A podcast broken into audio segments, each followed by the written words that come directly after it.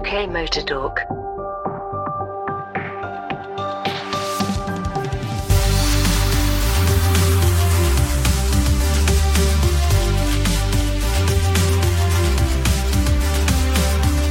Hello, everyone, and welcome back. I'm Mike. I'm Jim. Good evening. Hope you're well. I'm Dave. How is everyone? All right? As well as all things considered can be, really, I suppose. 2022, isn't it? It's just uh, where 2021 left off, really, isn't it? But there we are. But hey, at least 2022, it's 22, so that matches the number on our track car. So there's something. It it's does. good. And this is a world of cheese and wine, and so we crack on. Although we have got some problems, haven't we? Or rather, you and I have got some problems, and that is largely just getting cars in. Uh, and I'm saying from a, a motor industry perspective here, where 2021 left off, 2022 is carried on in that we are being set targets to sell cars, and unfortunately, cars are not landing through the doors still because of pesky little semiconductors. Yeah, we, we seem to have had a target to, to sell double the number of cars we actually have or will have this month, which is Or will build. you know, ev- even even by you know sketchy large company mathematics where two quarters never equal a half and two halves never equal a whole. It's you know it's, it's pushing it. I think they're saying every car that we have we need to sell it twice, which is um, you know we we certainly could do in terms of used cars. The number of used cars that we sell, and then somebody phones up a day later and says, "Oh, I'd have bought that," and somebody else phones up a day later and says, "Oh, I'd have bought that." It's uh, the the demand is certainly still there, but the uh, the supply most certainly isn't. I think we were hoping the uh, the situation would ease as 2021 progressed and 2022 began, but I'm not quite sure that's the uh, the case, and I'm not holding out a lot of hope for uh, for this year, to be honest. Um, although I think other factors and, and dictating factors, just as uh, plenty of airlines are running empty flights because they need to keep their uh, landing slots open at certain airports. Our friends in the EU setting CO2 targets for manufacturers seems to be having an effect, as uh, it's almost impossible to get anything out of a major manufacturer that produces a lump of CO2. So we're we're here with some hard hitting, useful consumer advice as always on uh, on UK Motor Talk. That if you are looking to order a, uh, a brand new car, pick something with lower CO2. I mean, it's it's the way things have been pushed with uh, with a ban on internal combustion engines and road tax brackets, and you know cheaper running costs on electric cars if you can ignore the uh, the high purchase price. But uh, of course, all the manufacturers get set a uh, CO2 limit every year, and if if the average uh, of all their cars added together goes over the limit that they get set, then they get fined an insane amount. I think it's eighty something euros per gram per kilometre per car, isn't it? So if uh, if your average fleet is one gram over, and you sell half a million cars just in Britain alone, it's it suddenly becomes a very big issue. But of course, the fine is Europe wide, so uh, I'm not sure off the top of my head how many cars Ford, VW, Renault, Audi, Mercedes, BMW, etc. register across the whole of Europe. I'd be guessing it's A quite a lot, and I'd be guessing that 80 euros times even one by quite a lot is too much money for them to consider. So, uh, yeah, well, I think we're seeing that if you order something fully electric or uh, or with hybrid, whether it's plug-in, full hybrid or mild hybrid technology, you get that a little bit quicker. Uh, anything diesel is is virtually impossible to get a hold of. I mean, uh, R- Rangers we're seeing, you know, lead times of over a year at the moment, which for a pickup truck is uh, is absolutely crazy. It is. I mean, you have to, to bear in mind the market's quite an interesting one for that at the moment because you can't buy a Nissan, whatever it is, because they well they they just stopped making them. The same for the for the Mercedes. They all You can't buy in two, didn't Mitsubishi. they? yes, because Mitsubishi don't exist anymore. So there there aren't a lot in the way of uh, of, of pickup trucks available. So it kind of makes sense that it was a popular truck anyway, multi-award-winning truck, and so people people going for that really whether they wanted to because they thought it was a good truck or whether it's it's because it's the only real option at the moment. I don't know, but this is this is definitely the case for almost every manufacturer. Stuff's hard to come by. Uh, I think the Korean manufacturers seem to be recovering a bit quicker from this, actually, if I'm completely honest. But the knock-on effect is cars that are nearly new, which were usually relatively plentiful. Every you know the cars that are changed after a couple of years, three years, stuff that's come off of business and rental fleets, all that kind of stuff. Just it just isn't appearing. So there's not so much used stuff. So used stuff is more expensive to buy because new stuff isn't available. Uh, so there is still a bit of a knock-on effect. The industry hasn't quite recovered yet. it's going to take a little while before it does. And this is a, a storm of many different facets. Really, it's partly of the of automobile manufacturers' own making that they stopped making the cars, so they stopped buying the chips. The manufacturers of the chips then found other people to sell the chips to, and they go into lots of things like iPads and phones and bits and pieces. And I'd say this all briefly because I'm sure we've covered this before, a combination of COVID, a, a massive fire in one of the huge semiconductor plants, has basically meant it's very hard to get these bits. Uh, and these little chips do really odd but integral functions on the car now. So things like the reversing cameras or sensors, sat nav, things that are extras, admittedly, but certainly these days things that you can't live without. It's even things like one touch electric windows. You know, the Yeah. the thing that fascinated people and was a selling point of uh, the mid-range model over the base model going back, uh, uh, I don't know, 15, 20 years. The fact that you could just press the button once and your windows went all the way up or all the way down. Most cars built in 2022 won't do that because that uses a semiconductor up. So you multiply that out and actually, well, if we don't put that in all the cars, then we can build four more cars per month or week or whatever it is. So we'll do that instead. It, just seems very odd having to hold your finger on the button now for a uh, to wind your window up. Seems like too much effort, to be honest. But maybe that's uh, that's how spoiled we become. It's other things as well, isn't it? The sort of the more luxury, higher end audio packages, the Harman Kardons, Yep. and I know Bang and Olufsen, particularly for I think Mini, it's not an option you can tick at the moment because it needs more chips to make it sound better, and you can't order that. It's strange times we're living in. But the yeah, the one touch window thing, the horror. Go back to manual wine windows. It's uh, it's the only solution. Well, we've got them in Actually, the back of the let's- Fiesta. Let's all go back to uh, to Mhm. Mark One and Mark Two versions of absolutely everything. You know, we, we said I think in the last podcast we were all lusting after Mark One, Mark Two Golfs and uh, and Unos and things like that. I'm sure there must be some sort of uh, loophole in the regulations where actually if you're putting a heritage model back into production, you can get away with it. So um, yeah, should, should we get on the phone to uh, to VW and say if, if you mind just firing up production of Mark One and Mark Two Golfs because how many semiconductors will those use? One.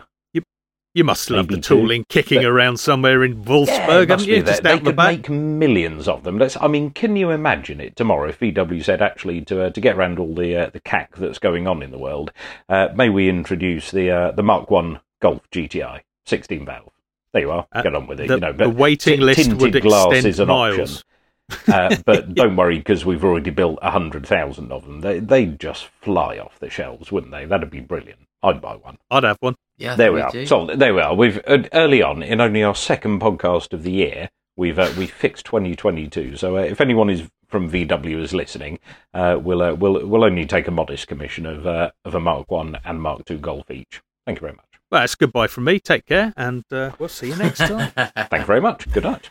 I have to admit, I definitely, I would, I would be on board for Mark One Golf, but it would never fly in terms of the regulations and safety and emissions, everything else. Particularly now, everything has to be hybrid, and I don't think there's space for a battery pack on that. But um, the WRC starts again this week uh, in Monte Carlo, and of course, everything's starting to become hybrid as well. So uh, Graham, actually back at a noisy Festival of Speed in 21, um, spoke to Tim Jackson, who's the senior engineer at M Sport. Mark Rushbrook, who's the global head of performance now, and Malcolm Wilson from legendary M Sport uh, about what's coming to WRC. 2022 is going to see some fairly dramatic changes in the World Rally Championship regulations as they enter the hybrid era. And Ford and M Sport are very keen to make good progress with the new car. It's, it's based upon the Puma, although it's heavily modified version thereof. I asked Tim Jackson, senior engineer at M Sport, how their testing was going. It's our first time out in a kind of a public setting for the car. Um, so this is one of our test cars that we've been been using. Uh, feedback from the testing on this this brand new car has been really good as well. So yeah, testing in general is going good, and, and here's going well too. It's a, a dual. So the actual the internal combustion engine um, in the car is carried over from the the current WRC cars that you see. Uh, a lot of that was for, for cost saving. So whilst they're not the cheapest engine in the world, if you imagine that everyone's got to develop a whole new engine for the category, it's those development costs that you save by carrying over the same engine. So the internal combustion engine is the same. We've then got um, a hybrid unit in the car, which is the same for all the competitors. Uh, it adds a maximum of 100 kilowatts. um, and it's kind of done as a as a boost on top of the internal combustion engine. Um, so obviously, when you're kind of driving part throttle wise, they're they're mixing between the two. But when you're full throttle, you'll have full output from the internal combustion engine, uh, and then the opportunity to have full output from that, that 100 kilowatts. Too. So in, in that respect, it pretty much mirrors uh, an F1 car. And, in its, its sort of power delivery. Yeah, exactly, and it's getting a blend of the, the power between the, the, the internal combustion engine and the hybrid, where you know you improve the drivability and, and, can make all the performance gains. So yeah, quite simple. I'm guessing this is still so very experimental. You're not going to be going for times up the hill. You're, you're just letting it stretch its legs. Yeah, pretty much. Yeah. Um, yeah, of course, we hope that it's a, a, fast car, but equally, it's the only one of this category here. Um, so, yeah, it's a good opportunity to show it to the public. Um, yeah, give a stretch of the legs and uh, yeah, gain a little bit of feedback too. I mean, for, for rally cars, the, just the, the, aerodynamics on these cars are, are really quite extraordinary now just in the last couple of years. Yeah, from the 2017 regulations, the FIA kind of took a bit of a step to give us some more freedom on the aerodynamics, um, which is great for performance, obviously, but it also adds to the, the visual aspect of the car, which I think kind of works from uh, from the public perception too. Um, so, yeah, this is. Um, the regulations for, for these cars, which will be first out in 2022, is quite similar to, to the current WRC cars, with an aim of making some of it a little bit cheaper. So where we've got some of the extreme dive planes and things on the car, you won't see those in the in the 2022 Evolution. Um, but obviously we do work to try and get the aerodynamic performance to, to be as close to, to that level as we can. Mark Rushbrook, Global Head of Ford Performance. Yeah, a lot about what we do with Ford Performance Motorsports is about relevance of what we sell in the, in the showroom, and our customers drive on the street, and we need to be racing and competing in that same area. So we want to win races and championships that matter. We want to have the innovation and technical learning to go with that as well, the people development, and then the marketing element of it as well. So we have been trying for uh, knowing about the electrification that we have coming on all of our road cars with mild hybrids, plug-in hybrids, full electric vehicles. We've wanted to compete somewhere with electrification. And looking at the different series that existed with hybrid or full electric and many that are still coming, we were really happy with what the FIA and WRC as the promoter put together as the new car for 2022. Um, and then, as we always have partnered with, with M Sport in the rally world, you can't go racing or competing anywhere without great partners, great people. So, obviously, wanted to continue the relationship with M Sport and the opportunity here to, to do a new car with new rules. Uh, Ford had influence with a technical working group to influence the new rules to give us the opportunity to compete with a Puma competitively uh, and to compete with hybrid competitively so that we can have the marketing story for the Puma and we can have the relevancy of the hybrid and technical learning, genuine technical learning that we'll get with that. And then obviously bringing in technical resources where we can to complement what Rich and Malcolm have. They're great at developing new cars. They've shown that time and time again. So we're excited about the development of this new car and being able to contribute where we can uh, with our company resources to make it a great winning car. Malcolm Wilson, owner of M Sport. Yeah, we wouldn't be here talking about this without the support of Ford. That's that's for sure. And uh, of course, it's it's the first time in the history of uh, WRC that we're moving away from a production-based body shell. So it's complete a lot of work again with the FIA and uh, all the all the teams in trying to get the safety side of it up to to spec. So I think there's been a big, uh, there'll be a big improvement in the safety side of, of, the car as well. It's the first time we've done a construction like this, but um, I'm really pleased with uh, everything, the, the way that the guys have, have, have, done that side. And then of course it's it's the first time for us for hybrid as well. So uh, pleased to say that we've we've been running the car now for roughly what three months I think uh, since we first rolled the car out. Um, say testing's gone really, really well. Uh, very, very happy with, with progress made so far. Um, and the, it's interesting that the, all the drivers that have driven the car, then they're very happy also they've got a great feeling about the chassis of the car, but uh, also the, the, the, benefit of the hybrid as well, the extra the extra boost. So it's they're all uh, very happy as well. So at the moment we can't really just we can't wait for Monte Carlo to start. To be honest. Yeah, I mean, I think there was a lot of um, discussion and debate about, and, and probably the, the messaging about the hybrid and how we were going to utilise it within Championship. Rich Millener, team principal of M Sport. was maybe a little bit mi- mixed or muddied, but for anyone who isn't up to speed, the, the hybrid will be predominantly used during the stages uh, in short bursts, and then a braking effort will regen that burst, and you will use it throughout the stage, and effectively your total battery voltage will, will drop over the course of the stage, and then the idea is the road section will recharge again. We were obviously a little unsure of of what it was going to be like. Um, but every driver that's driven it is kind of now wanting it in this car that we currently have this year. So that's always a positive if they're if they're looking for for extra. And when you think about it, you know it's effectively 100 horsepower when you uh, you're getting another 100 horsepower where at the moment you're missing it. So if you're traction if you're not traction limited, then it really is a big fill in for what you've got at the moment. So it will be interesting to see how the drivers react. I think it will be a slightly different driving style. You're going to have to think a little bit about uh, using your boost because if you go onto the onto the brakes in the middle of one of your boosts, you will effectively lose it until you regen it again. So somebody who can utilize the whole boost, especially when you're looking for, let's say, you're going into a long straight with a top speed that's going to uh, you know, you need that top speed for like 800 meters straight, for example, if you've lost it previously because you braked even lightly compared to someone else who's managed to carry the speed through and not got rid of the boost, it's going to be an advantage there. So I think we're going to learn a lot uh, as we go along. Um, but then also, I actually saw the car drive in EV mode for the first time here on uh, Thursday morning, and uh, it, you know, instantly kind of resonated of some really fantastic opportunities we're going to have to show the hybrid element of it. And I think service parks or regroups within towns and cities are going to be perfect places to show that it's a hybrid vehicle as well. Um, and you know, there's a lot we're going to have to work on as a championship to, to give to get the most from it. But I think the relevance of the technology we're putting in is is sensible. It's a sensible step for rally because everyone knows how difficult it is to change rally, and we don't we don't want to lose the noise. We don't want to lose the atmosphere. And you know, we're reflecting the cars that are currently out there. So think it's a really exciting opportunity for us, and it's now the responsibility of the teams and the, and the promoter to push that forward as best we can.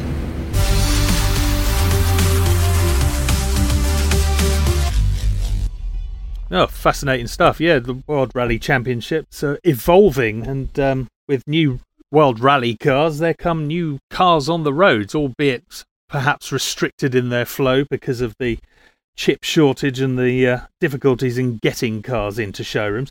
The one that I think really, really is going to interest me this year isn't particularly exotic, but it's as cute as you like, and it's the new Citroen Ami. You know, the new little electric I city like car. that.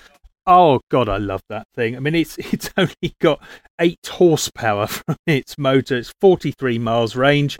Uh, it's two and a half meters long, and it's as cute as you like. I'd be a buyer of one of those if I only had to do forty three miles a day. Definitely. Well, I think with the uh, highway code regulations that we had a natter about last week, does is this a separate category on its own? You know, is it pedestrians, It's quadricycle. horse riders, Quadricycle, cyclists, the Yeah. Citroen Ami, and then cars? So actually, does it give you more right of way at a junction? I think it's got four wheels, so as far as they're concerned, it's a car. Mm, Yeah. So- maybe, maybe not. It's a quadricycle for the purposes that, like the Mark One Golf, if they reproduced it, wouldn't. Uh, it doesn't have to fit in any particular safety uh, category. I think so. It doesn't have airbags and bits and pieces, as far as I know. It is just. It's the same both ends actually. It's got the front on the back. Are, both exactly the same, but it, I think it's kind of brilliant. The doors open opposite each other, so on the passenger side it opens backwards, driver's side opens forward, or the other way around. I can never remember which. And it's got lots of little features that are inspired by the 2CV. It's, it's just a very clever bit of design. And they're even Yep. doing a van version of it. I don't know if you've seen this, where you Yeah. lose the passenger seat and it has like a storage box on the sides. If you're a courier, you can squash a, a million T parcels into that and throw them at people through the open doors. It's just, just a, a, a cracking idea. I think it's very cool. I'm not sure it necessarily works in our sort of suburban environment, but I think if you're you're in a city in London, probably if you're in, in the right bits of Surrey as well, it, it, it would work quite well. Yeah, as long as you haven't got to go too far and range anxiety isn't part of your makeup, I think you'll be happy as Larry. They're great little things. And you're saying about the doors, the doors are that way so that they can use the same door. And so it mounts on the car front and back so that they don't have to make two. And so it's cheaper to make. I think little things like that are designed genius, and that's that's exactly as it should be. Pared down, simple transport, but it's fun with it, and that's all you can ask. I think that's the perfect car, perfect job. See, I think from a uh, from a design or a logistics point of view as well, you know that if if you apply that philosophy across the whole car, how many components does that cut out of the supply chain? How much does that increase uh, production ease by making the same point? I mean, you know, I remember having a, a conversation with our parts department over a set of floor mats for my dad's Fiesta, and you needed a chassis number to get the right set of floor mats. And you think, it's a set of mats, does it matter? but there were a couple of changes that Ford made to the fixings, the way the mats were secured down, and then there were a couple of other little changes to the, the pedal box or the floor pan or whatever it was that, that basically meant yes, you needed a chassis number, otherwise you got the wrong set of mats because there were four different mats available depending on when the car was produced. And you know, you scale that up across however many model lines you make, however many cars you make, and uh, uh, and, and it's very easy to remember if it happened last week. Oh yeah, they've changed the uh, the fixings from a you know a circular peg, push it down to uh, an old-fashioned oval, rotate the thing. You know you can remember that last week, but when you have to go back 15 years, how do you remember it? But actually, to say, "Can I have a door for Miami?" Yes, there you go. That's that's yeah. it. You don't even need to remember which side it is. It it just cuts everything down. But yeah, why why have different things for different sides? Why not? Indeed. I will completely admit at this point though, I was looking at one of these, and suddenly thought it reminded me of something. I couldn't figure out what it was for the life of me, until I walked past a building site and saw a grey portable toilet. And I looked at the plastic, then thought of the AMI, then looked at the toilet, and then thought, oh yes and that is basically what they're like. It's a bit like someone's taken the top and bottom off a Portaloo and put the do- uh, put a windscreen in it and put the doors on it. You can paint it yourself. It doesn't matter. I mean, uh, the the one on the matter. website has got bright orange wheels, but you could the, the door panels are so cheap you'd have to go at painting yourself, and if you cocked it up, it would cost you about seven pounds eighty two to change all the bodywork on it. But yeah. it's it it reminds me, it's like having a radio controlled car back in the day, isn't it? You'd oh, I don't like yeah. the look of it. I'll buy a new body shell and I'll try and paint it. And if it looks cack, it doesn't matter. I'll throw it away and buy another body shell. They're only four pounds. It's it's that kind of thing. It, it's it's almost like a a, a full grown car, well, half full grown car version of the cozy coupe. I, I tell you what, this is. It's not quite a full size car. In the same way that when we went out in the fist last time, we went with someone that we, we know through work. We'd never actually met. So Jim said to him, how tall are you? Because I'm six foot two, whatever you said you were, and Gates is six just foot, under six like foot. You are just under six foot. From what distance? I'm five foot eight. That's a fair just bit under, under it's, six It's all foot. relative, isn't it? In the grand scheme of things, you are just under six foot. I mean, Mount Kilimanjaro is what twenty thousand feet tall. So if you compare you next to Mount Kilimanjaro to scale, then yeah, you're just under six foot. So I was trying to do you a favour there. Come on. So the Ami is the five foot eight of uh, a full size car, is what it is. it's it is the the the, the sort of grown up version of a cozy coupe with the plastic panels you can just unbolt and bolt another one on in the same sort of way you could with the original smart car, but just better. Very true. Well, I mean, they're missing a trick there. There must be some marketing people sitting there going, hang on a minute, it looks like a cozy coupe. We could get together with the people that make cozy coupe, license body parts, and then you could drive the real thing. How I cool would, would that, that, be? I would. That would be absolutely. Awesome. I like the idea that you could do your proper own customization of it. So you could do the if you wanted to have you know brushed artwork, whatever else on there, you could do it, or you could buy the wraps and put them on there. Or if you wanted to, you could do like a scale down Back to the Future DeLorean type thing, or whatever. to do an Ecto One or something, just just to make it that bit different. I reckon it would it would work, and I think it would have a cult following. I really do.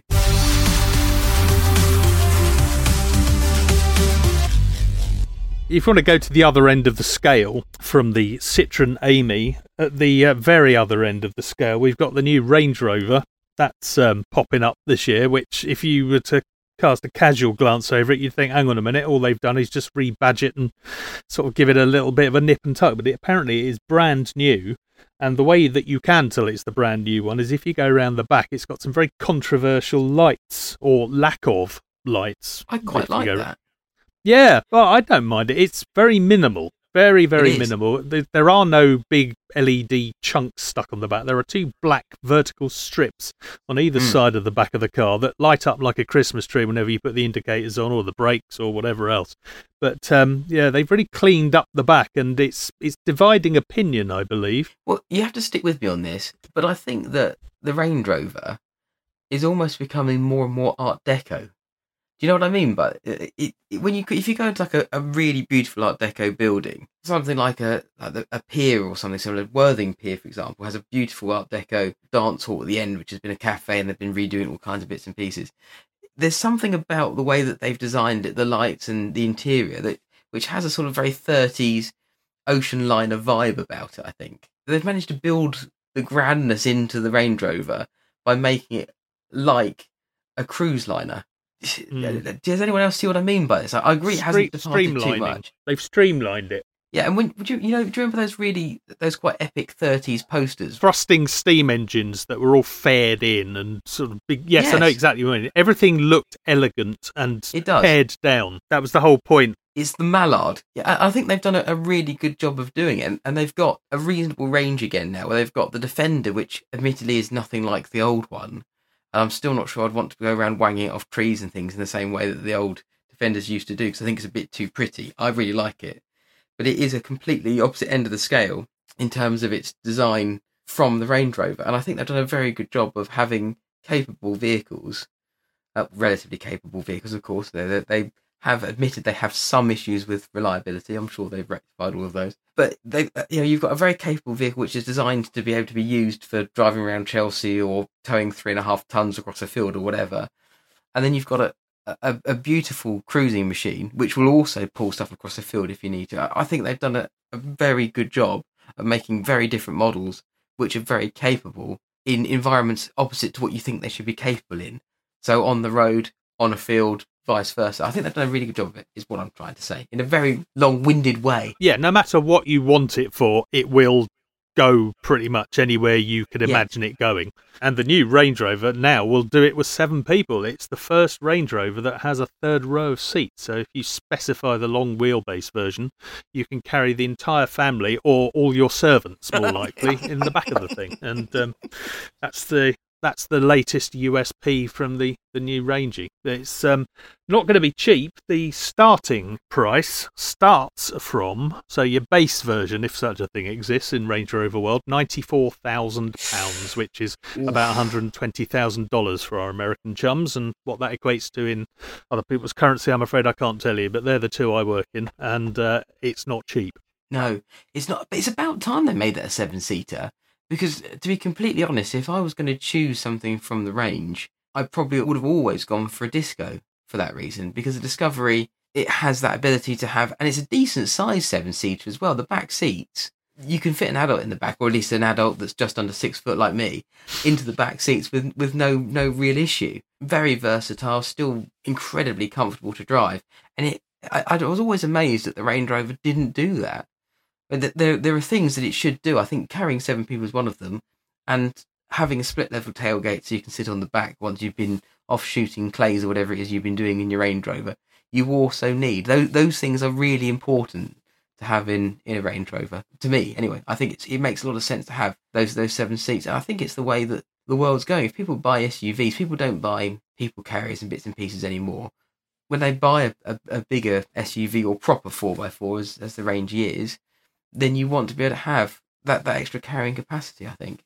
Admittedly, this isn't a car for the masses, but damn cool nevertheless. I imagine as well, part of it, as well as the servants, because it's not going to be your family. Why would you want to travel with your family when you've got all that amount of money? It's probably for your personal protection detail nowadays, isn't it? Yes, makes sense. They, I just, I just, I just had a sudden thought. Then you imagine you suddenly need your personal protection detail as they scrabble to get out of those back seats by lowering the seat down in front, climbing over. Mind the lever as they get out through the side whilst withdrawing their pistol. I can't imagine that being clunky at all, but would be brilliant. I imagine certain modifications would be made to the versions that are carrying people who are worthy of a personal protection detail, and that will have been well and truly taken into account way down the line. I, should think so. We ended up chatting to a close protection officer who was looking after the Queen, who had some special Land Rovers some time ago. And yeah, I, I- I think they, they, they were not necessarily entirely standard uh, in, in all regards. Um, no, they never are. But cool, nevertheless. Oh no, they're brilliant. They're brilliant things. And um, had I the money, I think it's probably one of the first things. If I did have a sizable lottery win, it would have to be a Range Rover of some sort because it's the ultimate do anything car, really, isn't it? It's Mm. luxury. It'll go anywhere. It'll carry anything. You can sit in the back and look at the plebs, shoot things from it, all of that, and um, and do it in style. And what's not to like apart from the bill? Mm, yeah, and the occasional breakdown potentially. Uh, I, I I- I did wonder. I remember looking at them thinking, why would anyone want one of these things just to cruise around on the road in? But they they are absolutely excellent for cruising around in. They really are very very good. Um, very thing. comfortable. Yeah, yeah, awesome bits of kit.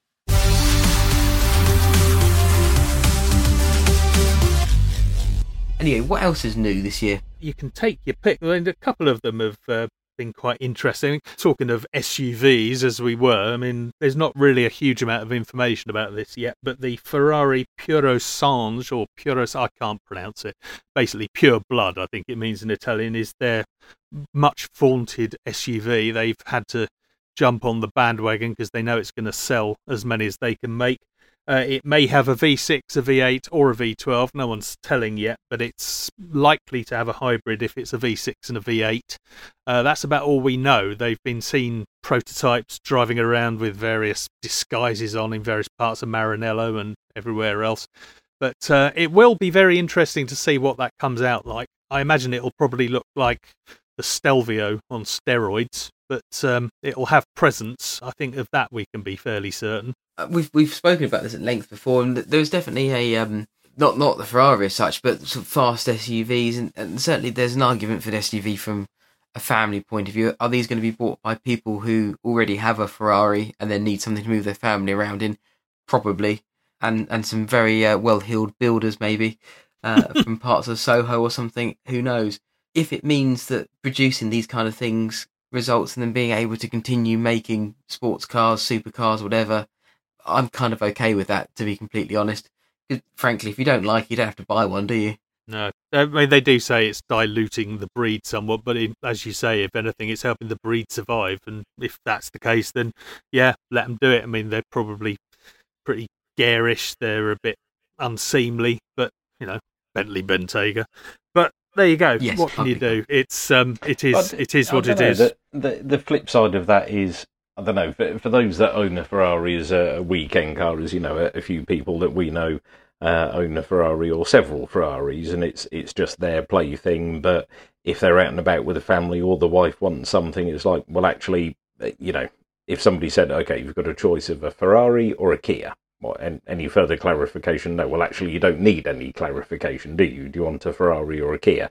Doesn't matter what Ferrari it is, and it doesn't matter what Kia it is. You want a Ferrari. So actually, if you have to drive an SUV, if you need or want to drive an SUV, then then surely a Ferrari is the best SUV to have, isn't it? Or an Aston Martin or a Bentley or whatever takes your fancy. So it's I I, I don't know. They're they're obviously not the last word in uh, driving dynamics or uh, or a pure automotive vehicle, but it's as you say, it's, it's the way of the world these days, isn't it? And and if it allows a few more pennies in the coffers, and so they can go off and research and design LaFerraris, and you know, are we going to see a McLaren SUV anytime soon? Probably. yeah, I I, wouldn't bet we- we- against it. We're going to have to, aren't we? Bearing in mind we said a few years ago, nope, nope, you'll never see a Ferrari SUV, whereas now we will see one, then we're going to see a McLaren SUV, aren't we? But actually, if the McLaren SUV means, oh yeah, we, we've done the McLaren SUV, but also we've done a, you know, a, a 7394829 long-tail GT speedtail, whatever they call the latest one, and it's got a million T horsepower, then, then actually, mm, is one a reasonable trade-off for the other? Yeah, I think it probably is, isn't it? Yeah. We've also proved you can't really have a, f- a four-seater fast sports car that, that does the business, looks the business, and is practical in the way that an SUV can, can be. Still not as good as an estate car, though. Let's let's be totally honest. Yeah, I mean, it isn't. An, an Audi RS6 is there any more car that anyone needs to do anything ever? No, there isn't, because it could tow your track car to the Nurburgring, and actually, if your track car blows up, then sod it, you just take the RS6 round the Nurburgring, and you can sleep in the back of it and you can fit your entire family in the back of it. So why, that, you know, I'd, I'd be far happier if Ferrari came out with a fast estate. You know, if if they reinvented the bread van. Actually, I think that would be far better. Well, I mean, I guess what I mean is if you think of the the, the last four door Aston Martin before DBX, which does all the bits and pieces, it does the road stuff and off road and all the rest of it, but you can chuck a dog in the boot or a couple of dogs in the boot or you, some suitcase in the boot.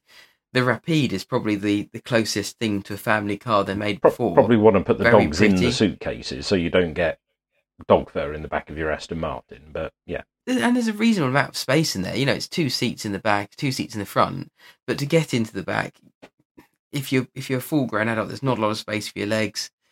It's not anywhere near as practical as an SUV is or an estate would be. But I can't really imagine them making an Aston Martin estate that isn't an aftermarket shooting brake, for example. And then that's going to be a two door shooting brake rather than anything else. I think so. Uh, I, I there's an argument for it. I think in terms of it being a useful car as well as just being a cynical means of making money. I can see the reason why they do it. Does it dilute the brand? I think it's just a, a necessary evil. If you're into your SUVs or you want something to cart your family around, then fantastic. You've got what is undoubtedly going to be an incredible car for one of them. Would I buy one?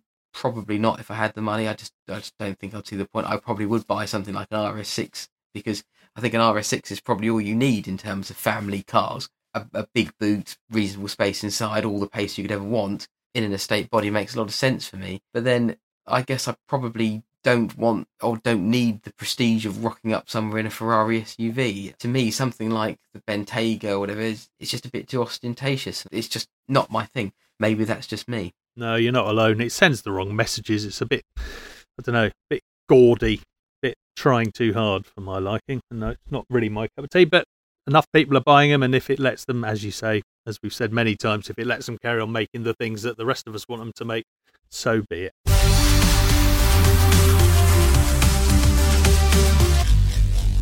And finally, folks, good news. The Aura Cat from Great Wall is heading Yes. our way in the first quarter of 2022.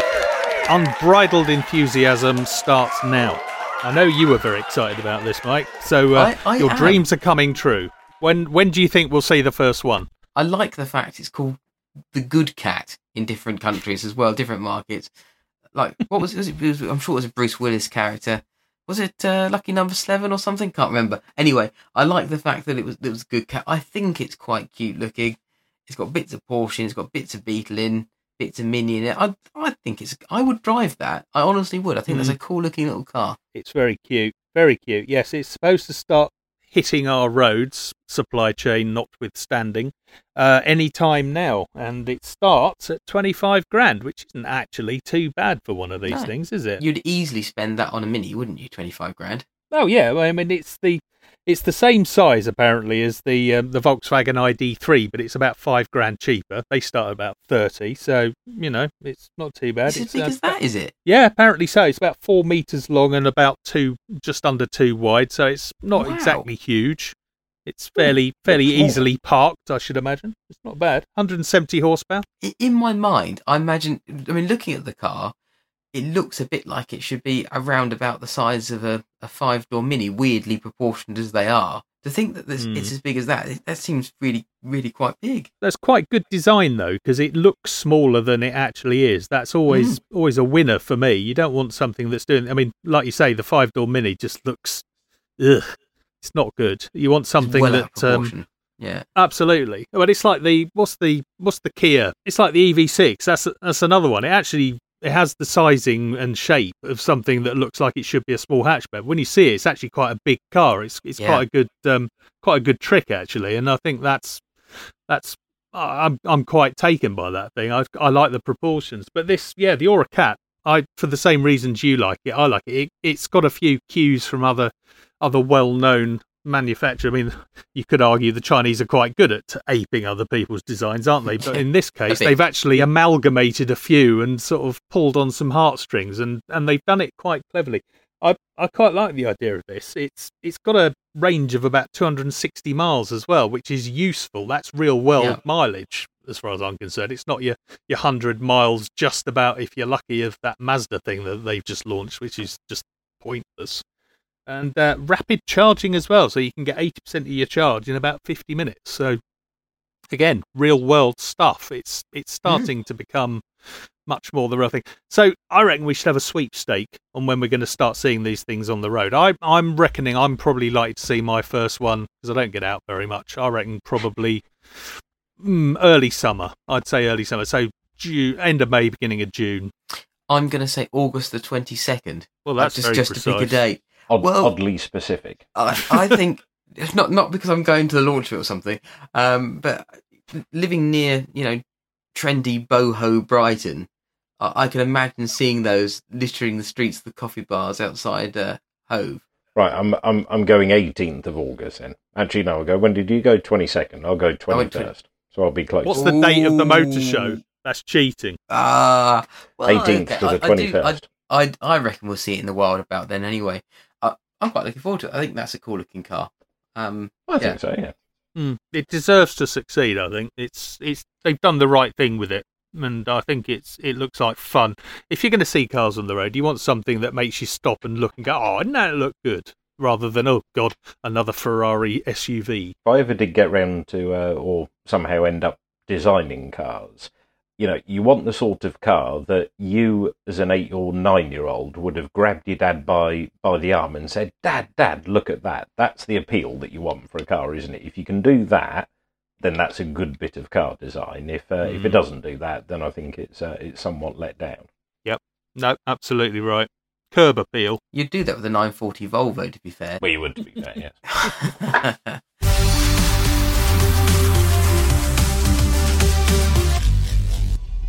so powering these things, then we've held the view that uh, renewable energy is going to be the success story that will save our uh, anxieties when it comes to having enough fuel to power up electric cars in terms of powering the grid.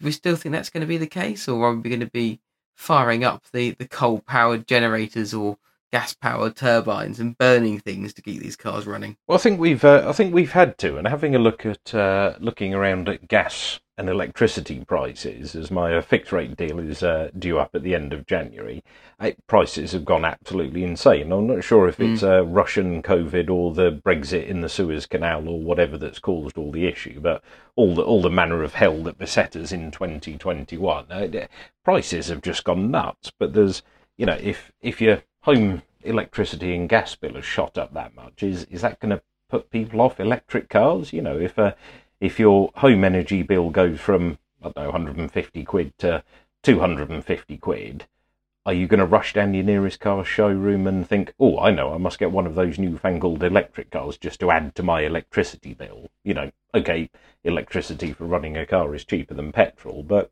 it'll put people off, I think. Well, the the time will come as well when the government realise that uh, the margins they're making on the liquid fuel is uh, dropping off at a rate of knots, and everyone's switching over to electric. Literally, they're going to have to start taxing you there, aren't they? And that time will come. it's already happening. Yeah. That's already Yeah. happening in terms of uh, smart electric car chargers and the way they're Mm. wired in. Uh, and how they can account for the energy and report it back. You know, when I uh, when I put the charging point in the house when I moved in, uh, the guy said, "Do you want uh, you know one of these?" And it does smart this, that, the other, and you can get an app and it will tell you this, that. no, And I thought, no, no, I don't want that. Can, can I just have it, you know, sort of wired into a, a red wire and a black wire, and I just plug the car in and it works? Oh yeah, I can do one of them, and it's a lot cheaper.